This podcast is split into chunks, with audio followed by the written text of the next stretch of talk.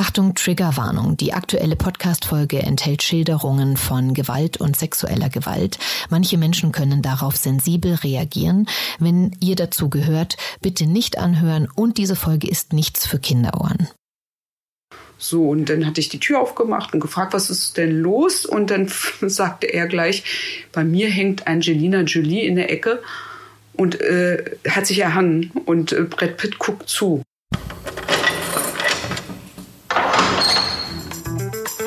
Wie fühlt sich der Arbeitsalltag einer türkischstämmigen Polizistin an?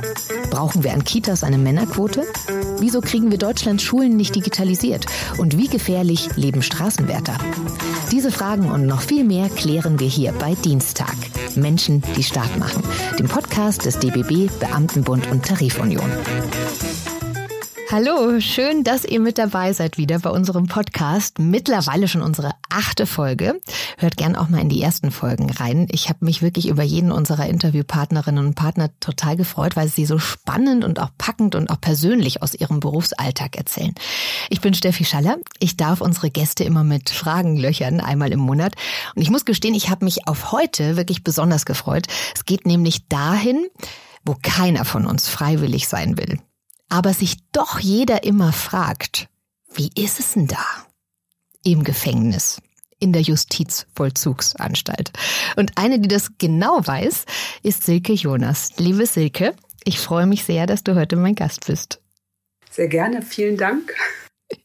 Liebe Silke, bevor wir da in diesen spannenden Beruf mal reinblicken dürfen, auch für dich wie für alle anderen Interviewpartner ein kleiner Steckbrief, dass ihr, die da draußen zuhören, einfach ein bisschen wisst, mit wem ihr das da heute zu tun habt. Silke, wie alt bist denn du? Ich bin 48 Jahre alt. Woher kommst du und wo wohnst du? Ich komme aus Berlin äh, und ich wohne in Berlin. Bist da geblieben. Das, das Herz in Berlin. Nicht eigentlich nicht immer. Also ich habe äh, elf Jahre meines Lebens in Nordrhein-Westfalen verbracht und bin dann mit dem zwölften Lebensjahr nach Berlin gezogen. Aber es ist schon eine Herzstadt, oder? Wenn man da bleibt, dann fühlt man sich da ja wohl. Ja, das stimmt. Welche Berufsbezeichnung hast du? Was machst du genau? Ich bin Justizvollzugsbeamtin äh, in der JVA Moabit. Mhm.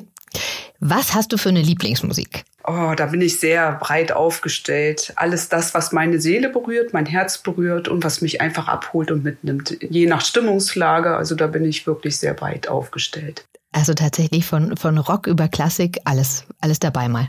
Hast du Tattoos und wenn ja, welche? Nicht eins. Du bist auch so langweilig wie ich. Gell? Ich bin auch total tattoofrei. Ich wollte es immer machen, ich habe mich nicht getraut. Ich habe auch äh, für einige schon Tattoos äh, entworfen.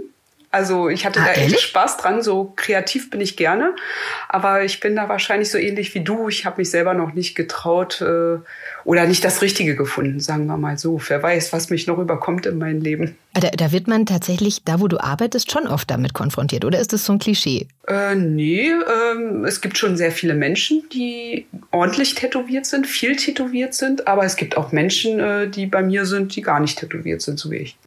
Da gehen wir jetzt dann gleich näher drauf ein, wer denn da so alles bei dir ist. Aber an, zuvor möchte ich noch gern von dir wissen, was ist deine schlimmste Eigenschaft? Dass ich manchmal nicht locker lassen kann. In meiner Art und Weise, wenn ich mich an irgendwas so, so festgebissen habe, dann bin ich so ziemlich ausdauernd und beharrlich. Also so, ich kann es auch manchmal echt übertreiben, kann auch, glaube ich, damit ganz schön nervig sein. Also es gibt so bestimmte Dinge, die ich dann auch so gerne mit Leidenschaft mache. Und ich versuche dann auch, äh, meine Mitmenschen davon zu überzeugen, dass das so cool ist, dass diese am besten auch noch mitmachen. Ja, das ist wahrscheinlich schon auch ein Vorteil in deinem Job, ne? diese Beharrlichkeit. Aber das werden wir auch gleich noch ein bisschen näher beleuchten. Was ist denn denn deine beste Eigenschaft, Silke? Äh, egal was passiert, versuche ich das Beste immer daraus zu erkennen, äh, Sinn, den Sinnhaft, die Sinnhaftigkeit in vielen Dingen. Im Positiven, dass es für irgendwas gut ist. Liebe Silke, jeder meiner Interviewpartnerinnen und Partner im Vorfeld in den ersten Folgen hat auch eine Klischee-Einstiegsfrage bekommen von mir, weil wir wollen ja auch mit ein paar Mythen aufräumen. Und deswegen bekommst du die eben heute auch. Meine Frage wäre, die Gefangenen in der Justizvollzugsanstalt, die haben doch alles ein schönes Leben, oder? Im Knast. Die haben da Fernseher, die können da Sport machen. Das ist doch keine Bestrafung. Stimmt's oder stimmt's nicht? Nein, stimmt nicht. Also ähm, wenn das wirklich sehr, sehr, sehr schön wäre, könnten wir uns, ich meine, nicht retten. Äh, Und wenn, dann hätten wir auch niemanden, der unbedingt wegkommen möchte, ausbrechen möchte. Dann möchte ich noch einen Schritt weitergehen. Äh, man, oder ich sag mal, die Menschen sind nicht mehr selbstbestimmt. Selbstbestimmt sein bedeutet Freiheit. Die Freiheit, die ist, die wird einem ja genommen. Äh, es hat ja unterschiedlichste Gründe. Also ich kann diesen Raum nicht einfach so verlassen. Ich kann nicht einfach mal von A nach B gehen. Mir wird äh, was genommen. Mir wird die Selbstbestimmtheit genommen und die Freiheit. Das stelle ich mir total schwierig vor, tatsächlich. Wir haben es ja alle so während Corona so ein bisschen erlebt, ne? während dieser Lockdowns. So dieses nicht mehr frei bestimmen zu können, wo du hingehst oder mit wem du dich treffen kannst oder mit wie vielen Menschen. Da haben wir alle so ein kleines bisschen ein Gespür dafür bekommen. Ne? Richtig, und das muss man sich noch äh, viel strenger vorstellen. Ja, also im Prinzip wird der ganze Tagesalltag ja vorgegeben. Den darf ich mir ja so nicht selber zurechtlegen. Äh, und ähm, der ist ja von vielen Außendingen bestimmt, ohne dass ich Einfluss nehme. Und viele äh, Sachen wissen die Inhaftierten nicht die Kontrollen, wann ich jetzt rausgehe zur Freistunde. Gut, das äh, gibt bestimmte Zeiten, aber das kann auch unterbrochen sein, weil plötzlich der Arzt da ist, der mich denn sehen möchte oder ähm, ein anderes Gespräch notwendig ist. Also es ist nicht immer ganz so einfach, wie man sich das, denke ich, vorstellt. Wie ist es denn tatsächlich für die Insassen? Also um und da kurz mal bei unserer Klischeefrage zu bleiben die haben da Fernseher, die können da Sport machen. Ist es denn wirklich so? Und ist es für alle so? Oder wie funktioniert denn das hinter Gittern? Also ich kann jetzt für die Urhaftanstalt Moabit sprechen. Wir haben ja da andere Auflagen. Es ist ja so, es gibt ja einen Grundsatz, äh, dass das Leben äh, so wenig wie möglich eingeschränkt werden darf, weil wir ja noch gar nicht festgestellt haben, ob er zu Recht in Haft sitzt. Ja, was machen wir denn, dass wir, wenn wir jemanden nun mal oder jemanden in Haft haben, der unschuldig ist? Der wird denn zu Unrecht in seinen äh, Freiheiten beschränkt. Also ähm, hat das ja schon mal so einen anderen äh, Standard. Jedenfalls ist es so, dass die Inhaftierten natürlich Fernsehen haben dürfen. Äh, zu Anfangs haben sie es alle, die Möglichkeit, Fernsehen zu gucken, um da bestimmte Dinge vorwegzunehmen, wenn sie jetzt in Haft sind, dass man sie ein bisschen davon runterholt, äh, von diesem Haftschock, der, den viele haben. Ähm, sie können sich denn, äh, nach, nachdem sie den Zugangsbereich verlassen haben, ähm, natürlich Fernseher, einen Fernseher mieten, insofern sie halt auch Geld zur Verfügung haben. Aber jeder Inhaftierte äh, im Land Berlin hat auch einen Anspruch auf Taschengeld. Und wenn das beantragt ist, ist es durchaus möglich, dass sie auch Fernsehen gucken können. Ähm, Sport ist auch so eine Sache. Wir reden ja von der breiten Spannbreite der Menschen. Nicht jeder macht gerne Sport. Wir haben Inhaftierte, die haben äh, eine Suchtproblematik. Wir haben Inhaftierte, die sind gesundheitlich eingeschränkt. Die können teilweise überhaupt keinen Sport machen. Für manche ist äh, das sogar ein ganz positiver Aspekt, die wieder daran, dahin zu führen, Sport zu machen.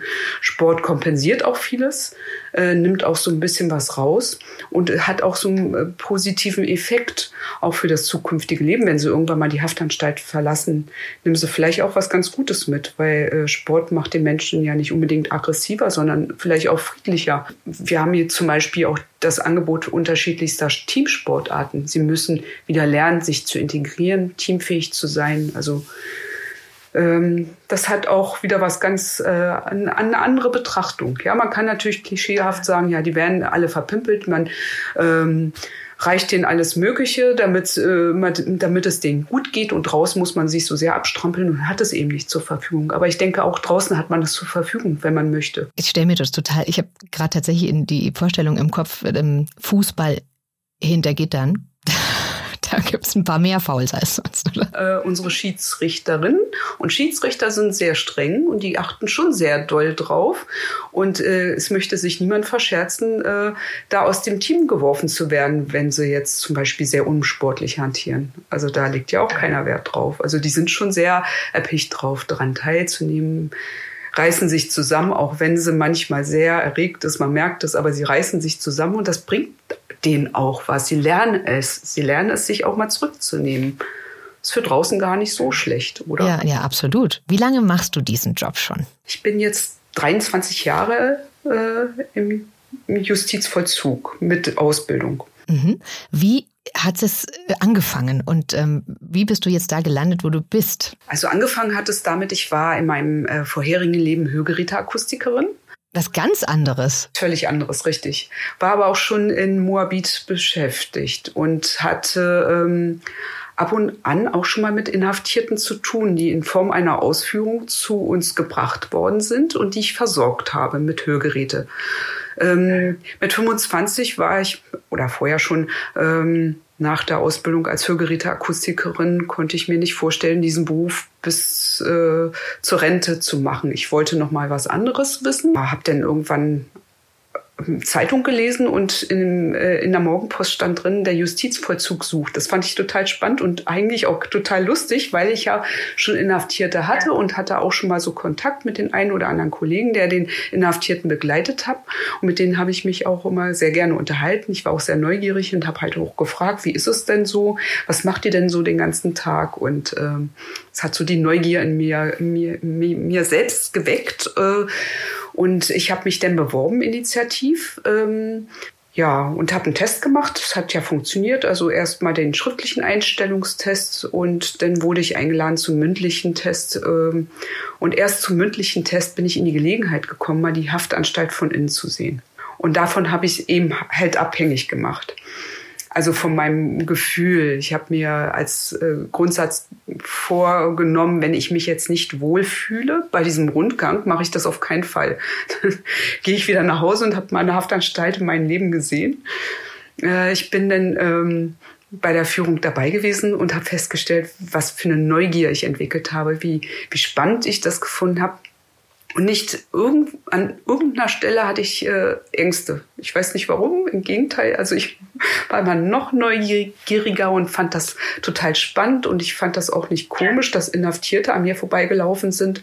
Also äh, ja. Vielleicht darf ich da mal ganz kurz einhaken, denn ähm, dieser erste Rundgang in dem äh, in der Justizvollzugsanstalt, Finde ich total spannend, dass du das sagst, dass du dann noch mehr Neugierde entwickelt hast und so gar nicht abgeschreckt warst. Ich habe tatsächlich mal als Gerichtsreporterin, als Praktikantin schon Jahre, Jahre, Jahre mal her, ähm, durfte ich mal ins Gefängnis.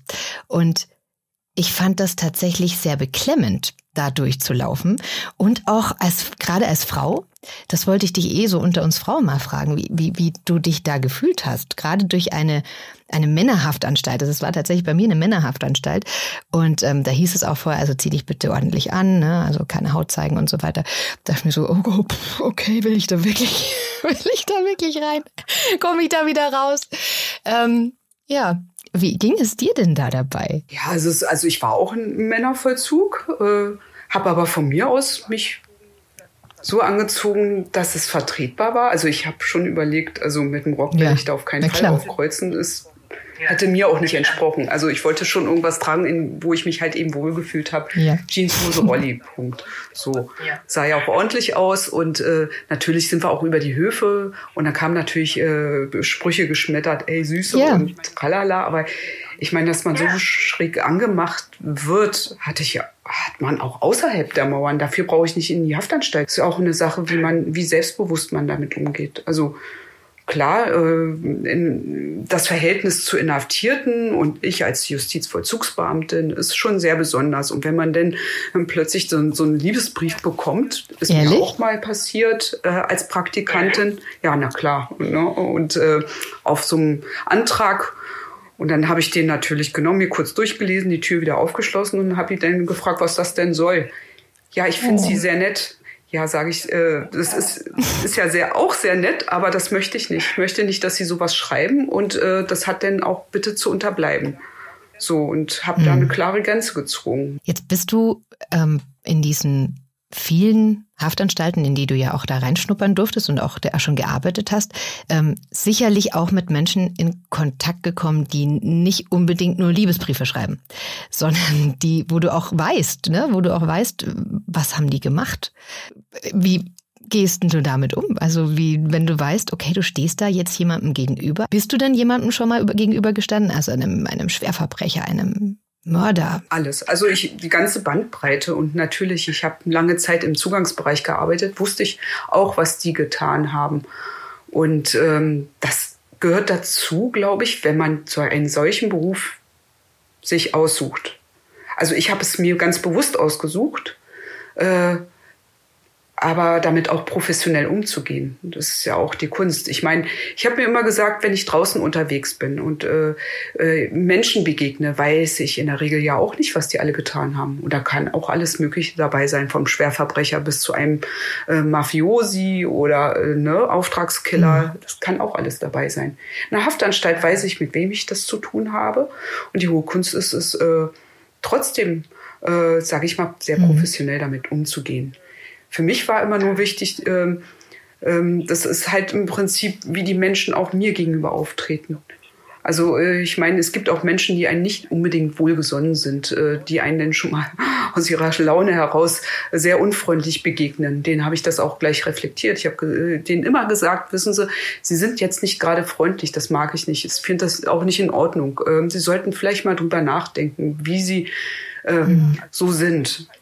Ja, also so wie es reinschallt, schallt es auch wieder raus. Also so wie es reinschallt, schallt es raus, heißt im Prinzip, sie können das selbst beeinflussen, wie man auch mit ihnen umgeht. So und eigentlich, also ich bin gut gefahren mhm. mit meiner Art und Weise.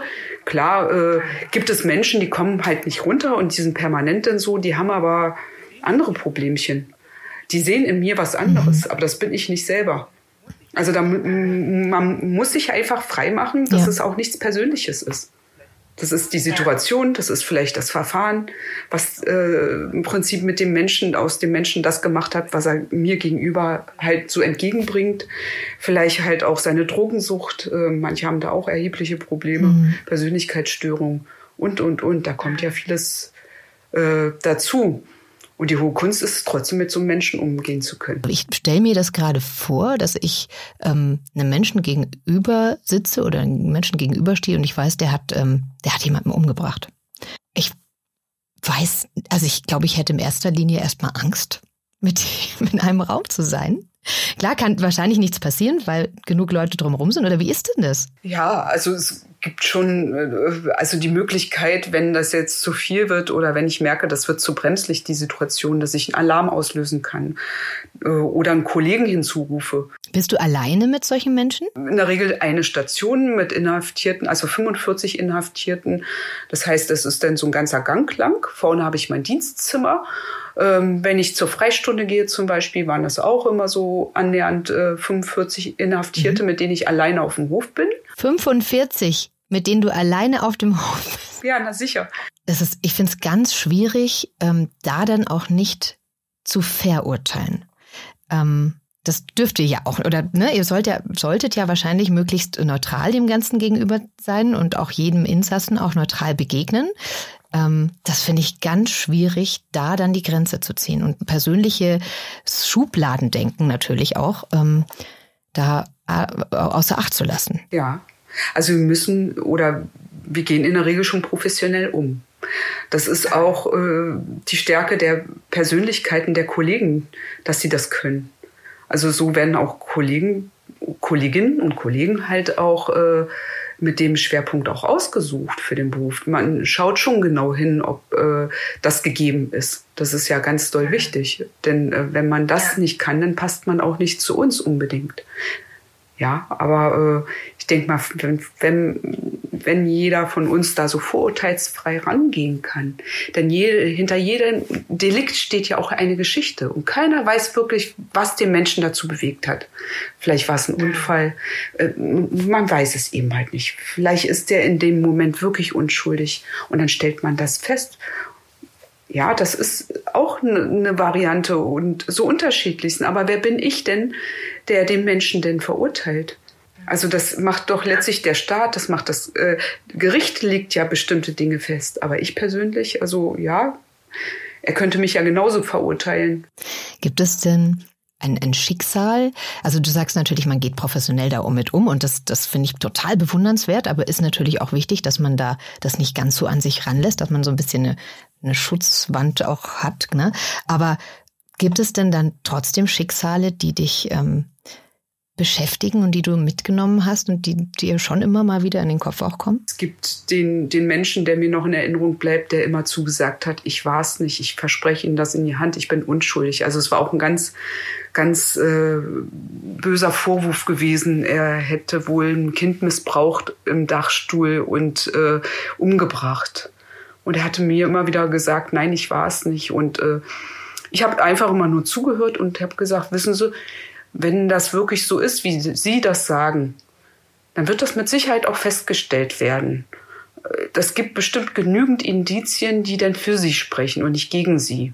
Und er ist wirklich also rausgekommen, ohne dass der einen Anteil hatte. Das war wirklich ein ganz blöder Zufall gewesen, äh, dass äh, Klamotten von ihm da oben lagen im Dachstuhl. Und äh, aufgrund dieser Tatsache haben sie ihn inhaftiert. Das war jetzt tatsächlich sehr, sehr emotional, die Geschichte, die du erlebt hast. Gab es denn schon brenzliche Situationen, wo du dich trotzdem unwohl gefühlt hast und dir gedacht hast, oh, oder bist du auch schon angegriffen worden? Also mal ganz ehrlich, ich muss gerade überlegen, ist es mir nicht oft passiert. Äh, na sicherlich hatte ich auch äh, bremslige Situationen. Ähm, ich hatte zum Beispiel einen Inhaftierten, der war auf Crystal Mess, der kam immer wieder, das war ein Student gewesen. Und ähm, nachmittags war ich auf Station und habe gehört, weil der hatte sein, sein Haftraum so, so zwei Räume weiter, wie es so ganz laut gerumpelt hat. Und dann dachte ich mir, irgendwas stimmt doch nicht. Bin dann so ganz leise an die Tür herangetreten und habe mal ganz sachte versucht, ob der Spion frei ist, weil viele kleben den halt eben zu und habe durchgelugt und habe nur gesehen, wie er versucht hat, da irgendwas kaputt zu machen. Ach, dachte ich, das ist jetzt nicht gut. So, wenn sie auf Entzug sind, haben sie ja manchmal so eine so eine äh, Phasen, da sind sie wirklich nicht her ihrer Sinne. Hab dann einen Kollegen mit herangeholt und habe ihn aufgeklärt, ganz leise und habe gesagt, lass uns mal die Tür aufmachen und gucken, was er da macht. Mal mit ihm Kontakt erstmal aufnehmen. So, und dann hatte ich die Tür aufgemacht und gefragt, was ist denn los? Und dann sagte er gleich, bei mir hängt Angelina Jolie in der Ecke und äh, hat sich erhangen und äh, Brad Pitt guckt zu. Also völlig irre. Und dann gucke ich noch genauer hin und entdecke hinter ihm, dass so die Scheibe rausgebrochen ist und alles so ein bisschen klitzeklein gemacht wurde. Und dann dachte ich, okay, jetzt ist es an dem Punkt vielleicht nicht mehr gut. Und wir hatten ja auch äh, auch den glücklichen Zufall, dass ein Sanitäter auch gleich um hin kam. Den haben wir gleich mit dran gewunken, komm mal ran.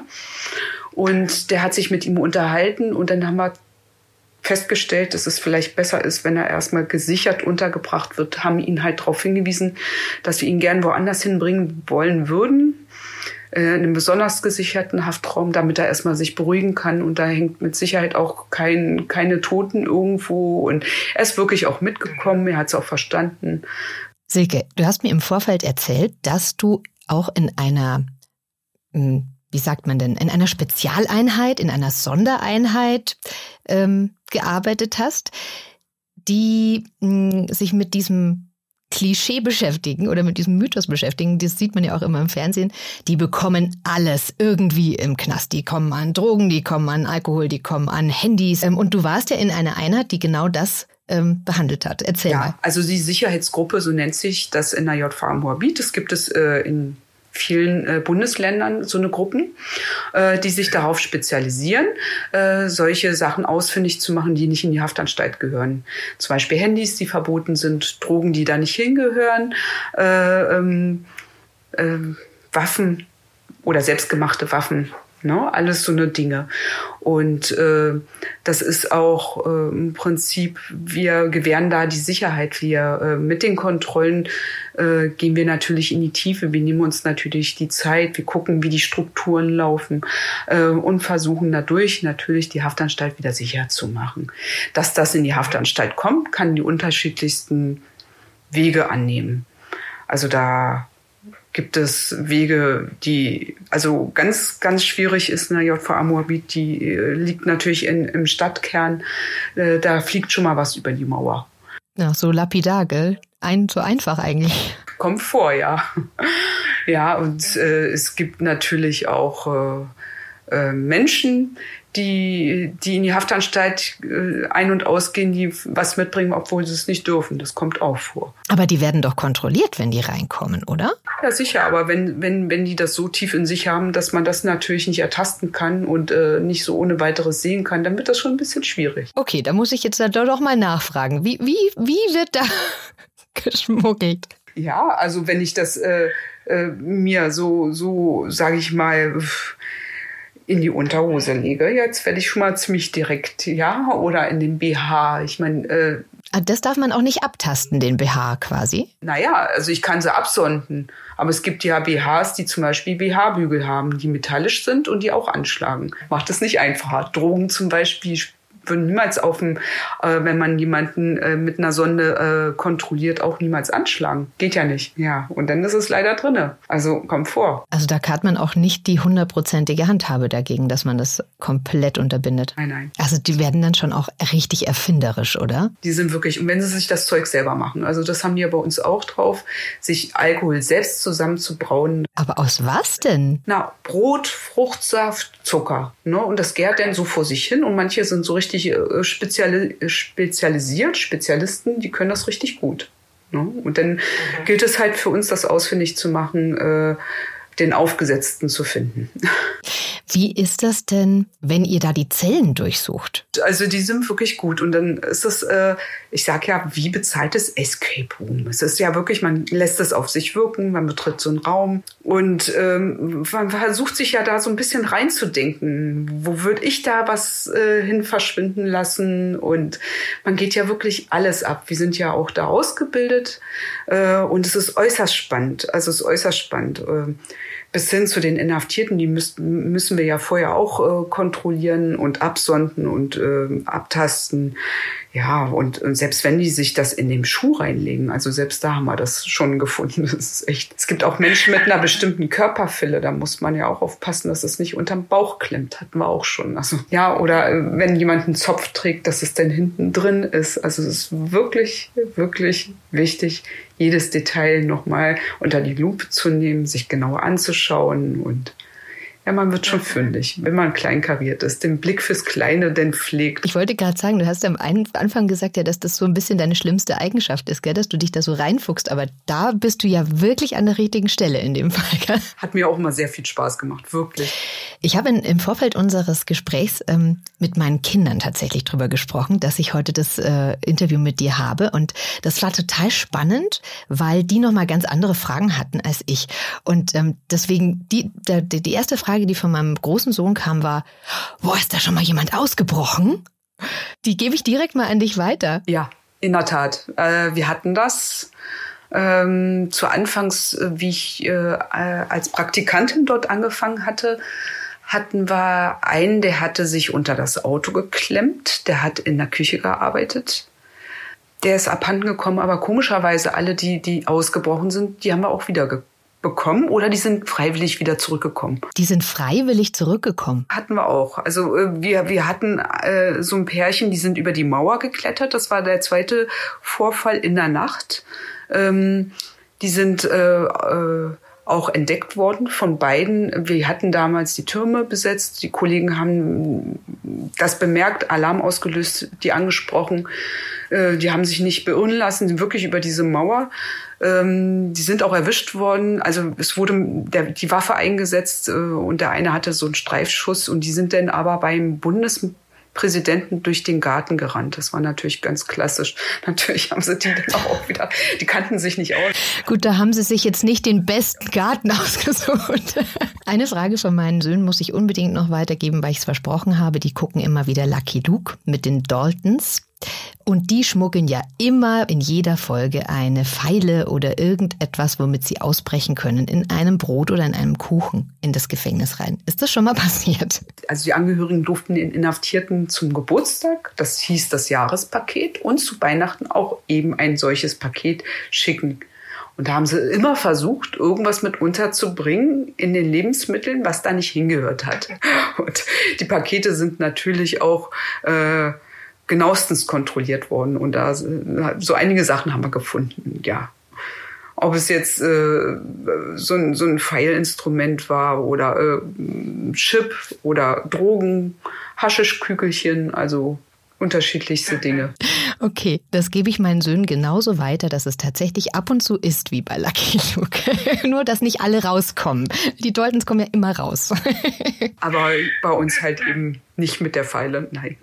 Liebe Silke, jetzt haben wir ganz viel über deinen wahnsinnig spannenden Job gesprochen. Jetzt ähm, hätte ich gerne noch ganz kurz beleuchtet, ist es denn bei euch genauso wie in allen anderen Jobs, auch im öffentlichen Dienst, aktuell so, dass ihr Nachwuchsmangel habt?